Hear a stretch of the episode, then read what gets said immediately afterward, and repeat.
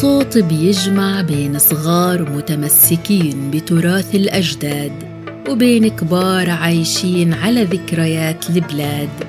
سنين بيتم اختصارها. أحداث مواقف عادات وتقاليد بيتم استذكارها في خراريف ستي. خراريف ستي.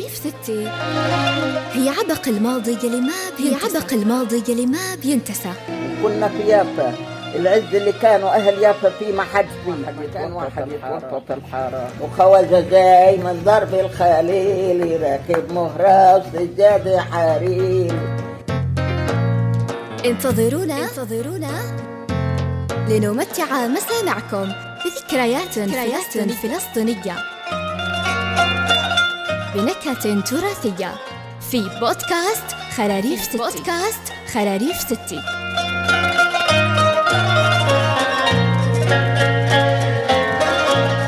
شهد اليازجي وديما ماضي هالطفلتين قدروا يستغلوا أحدث وسائل التدوين الصوتي لتوثيق سنين كتار من الذكريات والعمر الممتد.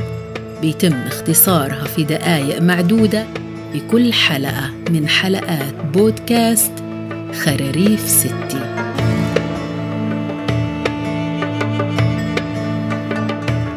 أنا عندي كان أمنية إنه ستي تكون موجودة. وتحكي لنا عن أيام زمان وتخرفنا نقعد حواليها. تحكي لنا عن أيام زمان عرسها وأكلها لعبهم طوشهم. بعدين فكرت إنه كيف ممكن يعني أحيي هذا الإشي في مشروع يكون يعني يفيدني ويفيد غيري ويحط بصمة في التراث الفلسطيني. فإجا على بالي إنه أحكي عن الأمثال الفلسطينية في البداية. فالفكرة الأولى كانت إني أحكي عن الأمثال الشعبية ويكون اسم البودكاست على قولة ستي.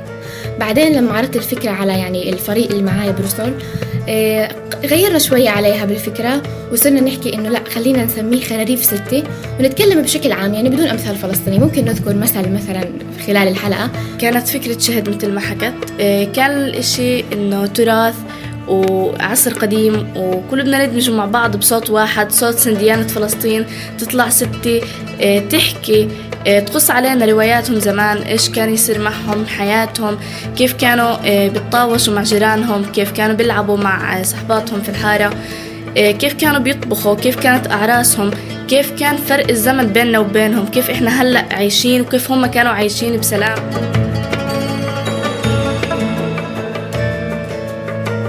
إنتاج الحلقات كانت مهمة مركز رسل اللي بيحتضن مواهب الأطفال في غزة. لكن رغبة شهد وديما في استغلال البودكاست كأحد أحدث وسائل التدوين الصوتي المتوفرة على الإنترنت ويمكن سماعه في أي وقت. لم يكن بالتجربة السهلة أبداً.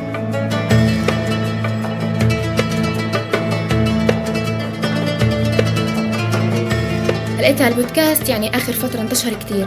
يمكن عنا هنا مثلا أو في العالم الخارجي أكتر من عنا فإحنا بعدين يعني البودكاست هو محتوى صوتي. وإحنا أصلا من وإحنا صغار كبرنا وربينا على الراديو ولحتى الآن موجود معانا. فأقرب فكرة كانت يعني يمكن أنا بالنسبة لي من وجهة نظري يعني محتوى جديد وجديد على غزة وبواكب العصر الحاضر يعني. وبنفس الوقت هو قريب من أيام زمان وقريب من الفلسطينيين ومن مسامعهم. كان هو البودكاست. كنت متصورة الموضوع يكون في قمة السهولة بعد ما دخلنا في الموضوع بدأ الإشي إنه يبين كيف هو كان الإشي ضخم من الداخل لكن بسيط من الخارج. الموضوع كان آه، معقد كتير لما إحنا بدنا نجيب الشخص اللي بدنا نستضيفه. نلاقي أعمار مطلوبة بس آه، ما يرضوش إنهم يصوروا فيديو. ما يرضوش صوتهم يطلع. ما يرضوش يتصور علشان نوثق هذه اللحظة. آه، ستات يقولوا لنا إنهم نسيين مثلا. نواجه فيها صعوبات كتير. ونو... وكان عندنا صعوبة كتير كبيرة كتير كتير لما نوصل لستات لكن يقولوا لنا إنهم ما حضروا النكبة. إحنا بدنا المواضيع اللي تكون أقدم من هيك. كان صعب كتير مشكلة العمر أصعب مشكلة كانت مواجهانا في الموضوع. بعدين إنه كنا نروح عندهم ونسجل صوتهم هم بيحكوا لنا يعني بشكل عام ما كناش مثلا نحكي لهم احكي لنا عن هذا الإشي لا. خلص نحكي لها احكي لنا عن حياتك أيام زمان عن عرسك عن طبخك وهي تحكي لنا. تحكي قد ما بدها وإحنا بالنهاية ناخذ اللي بدنا إياه منها اللي بهمنا. ونضيفه للحلقات. كنا يعني نمنتجهم إنه ناخذ الجملة مثلا الحلوة اللي بتهمنا اللي بتفيد اللي يعني زي كذا وأجيال متلاحقة كل همها تحافظ على التراث الفلسطيني لإيمانها بأنه من المرتكزات الأساسية للهوية الفلسطينية. تراث مادي وغير مادي جذوره تضرب في عمق التاريخ منذ الأجداد الكنعانيين ويمتد للأحفاد إلى يوم الدين وهي الرسالة التي يصر بودكاست خراريف ستي على إيصالها للعالم. إن كان الحكي عن نط الحبل، الحجلة، أم التخباية أو حتى طاء طاء طاقية فستي كانت الأولى على كل بنات الحارة. بقينا نلم حالنا بنيتي إحنا وهالبنات لكن لعب نجيب هالشرايط نخلي أمنا تقص المل الشريطة ونحشيها عروس. ونعمل لها وجه وإيدين وإجرين ونفصل لها الفستان نلبسها إياه. إن كل واحدة إلها عروس نلم بعض ونقعد نلعب فيها العرايس نطبل نجوز قال العرايس. نروح نخطب نروح نقول لها بدنا بنتك زي ما بيعملوا إيه؟ للعرايس. حاج لنلعب. حبل النط. آه طول نهار النط بحبلة ونحجر.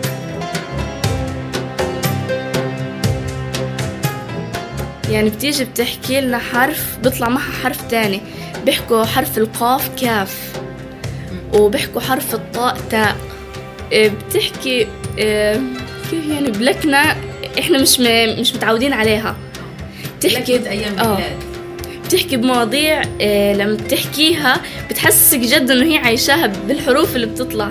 كيف الحروف كانت تطلع منها إيه بطريقة عفوية وبطريقة حلوة جدا. لهذا السبب إحنا فكرنا في إنه ننتج شيء يكون له علاقة بالتراث. يعني أنا لما فكرت بفكرة كنت عارفة إنه الكل رح يتجه لمواضيع التكنولوجيا وكيف العالم هلقيتها أنا كنت بدي أحكي كيف العالم زمان. بعدين إحنا لما سجلنا البودكاست حسيت إنه بكل حلقة ومع كل ست كنا نطلع بفكرة إنه يعني أكثر حاجة إنه كيف الحارة الفلسطينية كانت علاقتها أيام زمان. يعني حسيتهم كلهم بي يعني بيحكوا باتجاه مثل اللي بيحكي إنه طول ما انت بخير جارك بخير وإنه سكر بيتك وأمن جارك. يعني كلهم كانوا بيحكوا كيف إنه علاقتهم بالجيران. كنت حاسة إنه قديش في هيك الطعم الحلو للحارة عن جد يعني. طبعا آه، إحنا كانت هذه من ضمن الأهداف اللي إحنا حاطينها في البودكاست إنه نوصل الفرق الشاسع بين زمان وهلأ. نوصل لهم كيف كانت ستي عايشة حياة أحلى من اللي إحنا فيها.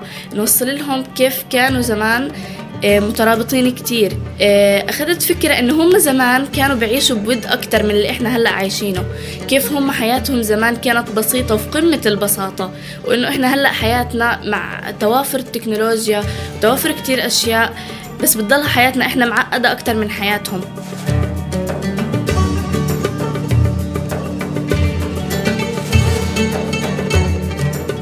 وبتفكير أكبر من سن الأطفال. شهد وديمة تدركان جيدا أن الرواية الشفوية لكل ما يتعلق بالتراث الفلسطيني والحياة قبل الهجرة والنكبة. هي جزء لا ينفصل عن المقاومة ضد محتل لا يوفر جهدا في طمس وسرقة كل أشكال التراث المادي والمعنوي. رسالتنا اللي إحنا بنحكي فيها إنه إحنا هذا الأرض ملكنا وفلسطين ملكنا وهذا الشعور تجاه أرضنا هو ملكنا إحنا كمان. إحنا مش بس بنوصله للعدو الإسرائيلي إحنا كمان بنوصله لكل العالم. ورح نثبت هذا الإشي على مر الأجيال وعلى مر العصور ورح نسلم هذه الرسالة جيل بعد جيل. إحنا طول ما إحنا بنحكي إنه إحنا عنا تراث فهذا يعتبر مقاومة. إحنا لسه بنضلنا واقفين في وجه العدو. طول ما إحنا بنعترف بالتراث بالهوية بوجود ستي زمان إنه هي كانت موجودة وكانت بتحيي هذه آه، هذه الذكريات كانت موجودة وعايشة في هذا الوقت هذا يدل إنه كان جد في عندها أرض. بذكر أول ست رحنا لها كيف كان بيتها بيتها قديم وبيوحي جد إنه هي فلسطينية. بيتها حجارة مصفوفة بيتها فيه لمسة كبيرة من التراث. بيتها بشممك ريحة الأرض زمان إنه فلسطين لا زالت وكانت وستبقى. موجودة ومحفورة في قلوبهم كلهم. فإحنا رسالتنا واضحة بنوصلها للعدو.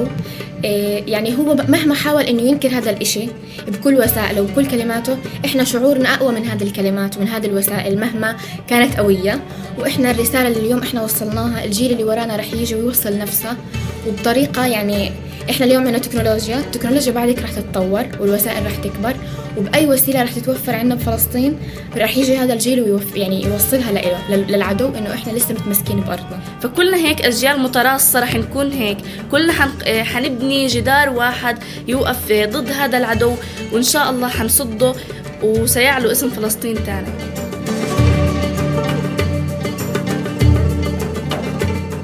قبل أن يموت الكبار يستودعون فلسطين أمانة في قلوب الصغار. فالتراث هو منبع الحكاية بالصوت بالصورة بالقلم وبخراريف ستي الرسالة ستبقى مستمرة وتنتقل من جيل إلى جيل. يا بلادي الاغلى يا بلادي الأحلى مهما سلبوا مهما ظلموا مجدك رح يعلى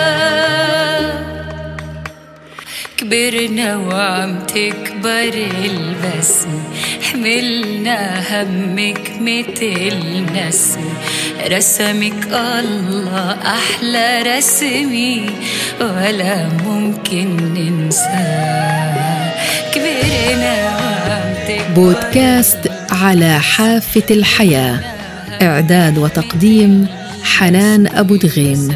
إخراج صوتي خالد النيرب. شعبك جبار بحرك هدار رح يجي يوم